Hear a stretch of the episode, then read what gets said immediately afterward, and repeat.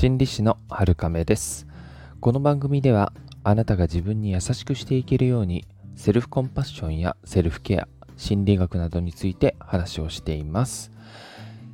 9月入ってますね。9月といえば、えー、台風が多い時期ですけれどもここ数年は大雨とか川の決壊っていうのが目立ちますよね。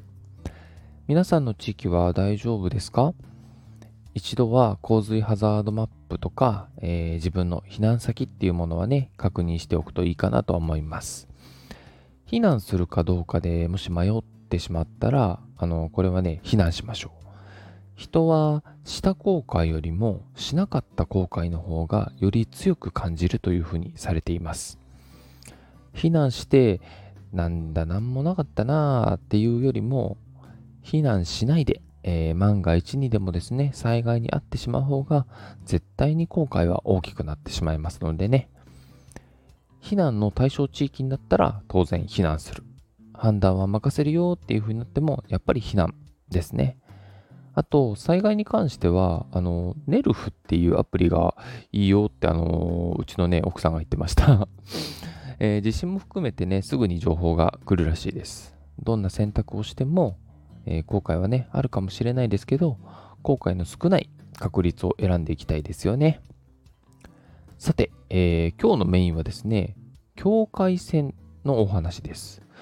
境界線って何よそれって、えー、感じですよね。この境界線っていうお話もですね、たびたびお話に出すんですけれども、何度も話したりするっていうのは、あの、私が大事だなっていうふうにね、感じている内容ですので、いろんな角度から話したり、または言い方を変えたり、情報を更新しながら話していますので、えー、そしてね、リスナーさんにほうって思って、えー、もらえるようにしていきたいなと思いますので、えー、そういうふうに聞いていただければなと思います。さて、えー、境界線ですけれども、これはね、人と人の境界線のことですね。この境界線の引き方というか置き方っていうものをこじらせてしまうと精神医学の世界では境界性パーソナリティ障害という診断名がつくことがあるんですね。ただこれは診断基準がしっかりとありまして、えー、医師お医者さんですね。あのー、にだけ、え、診断することが許されていることなので絶対に一般的には使わないでください。もしこれを安易にね、日常で誰かに当てはめて考えたり、えー、言ってしまったりするっていうのは、やはり差別行為になりますので、ご注意をお願いします。それで、えー、この境界性パーソナリティ障害の、えー、なってしまってる方の多くは、幼少期から成長期にかけて、親との関係の結び方に何か問題があった場合が見られるんですね。もっと言うと、倒的に親に責任があるんですね。子供が求める愛情にあまり応えてこなかったりとか、存在に扱ったり、あるいは非常識な姿ばかり見せてきたりとかね、客観的に見ても、なかなかこれはきついよなっていう場合が多いんですね。そうすると、えー、子供の方は人との距離感がうまく取れなくなってしまったりとか、えー、相手のこともね、自分の一部のように捉えるようになってしまうことがあります。そうすると、えー、人を振り回したり、距離感がね、ものすごくあの不自然に近くなってしまったり、ともすると急に攻撃的になったりとか、あの人柄としてはね、とても扱いづらい感じになってしまうんですね。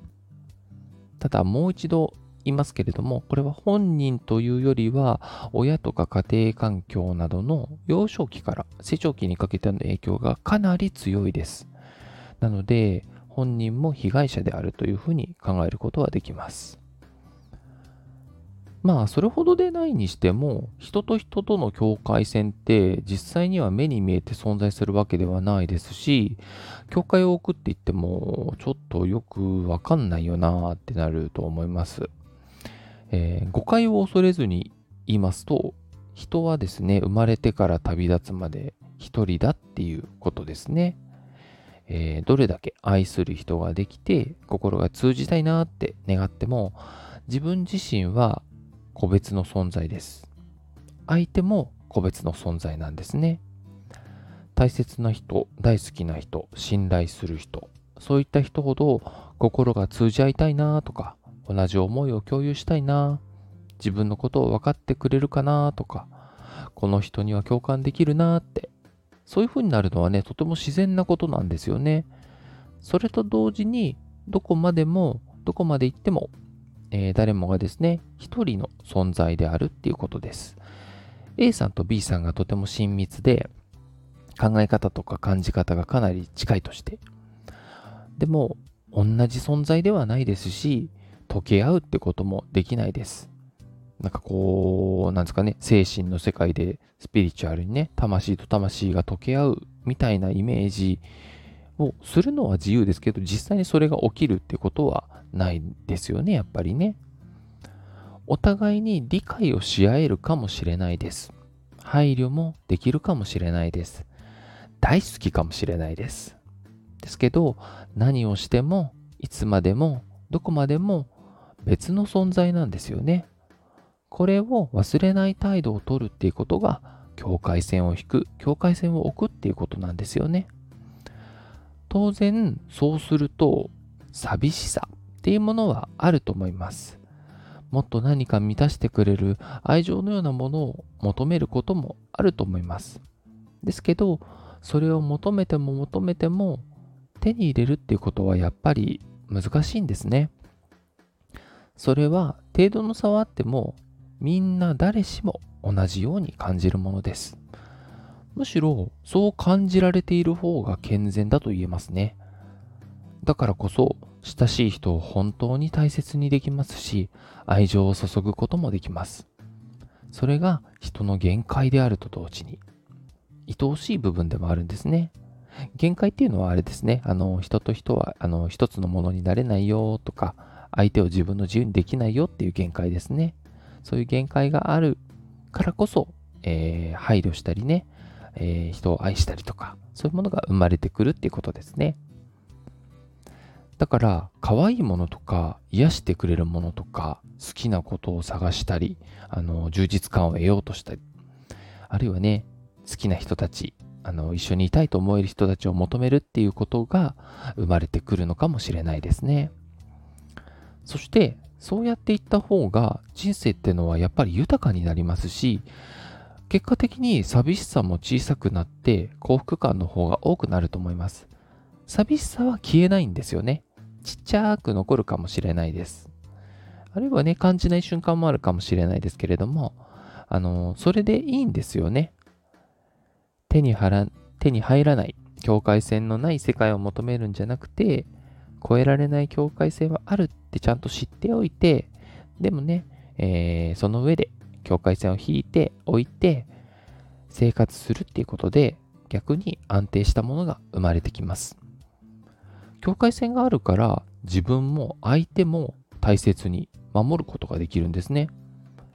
どこまで行っても個人は個人ですけれども、だからこそ持っている優しさとか配慮とか可愛らしさみたいなもののそういったものを、えー、見て、えー、生きていくというか、えー、普段のね、生活をしていきたいっていうふうに思いますね。今日も最後まで聞いてくださってありがとうございます。この放送がお役に立てれば嬉しいです。今日もあなたが自分に優しくあれますように。心理師の春亀でした。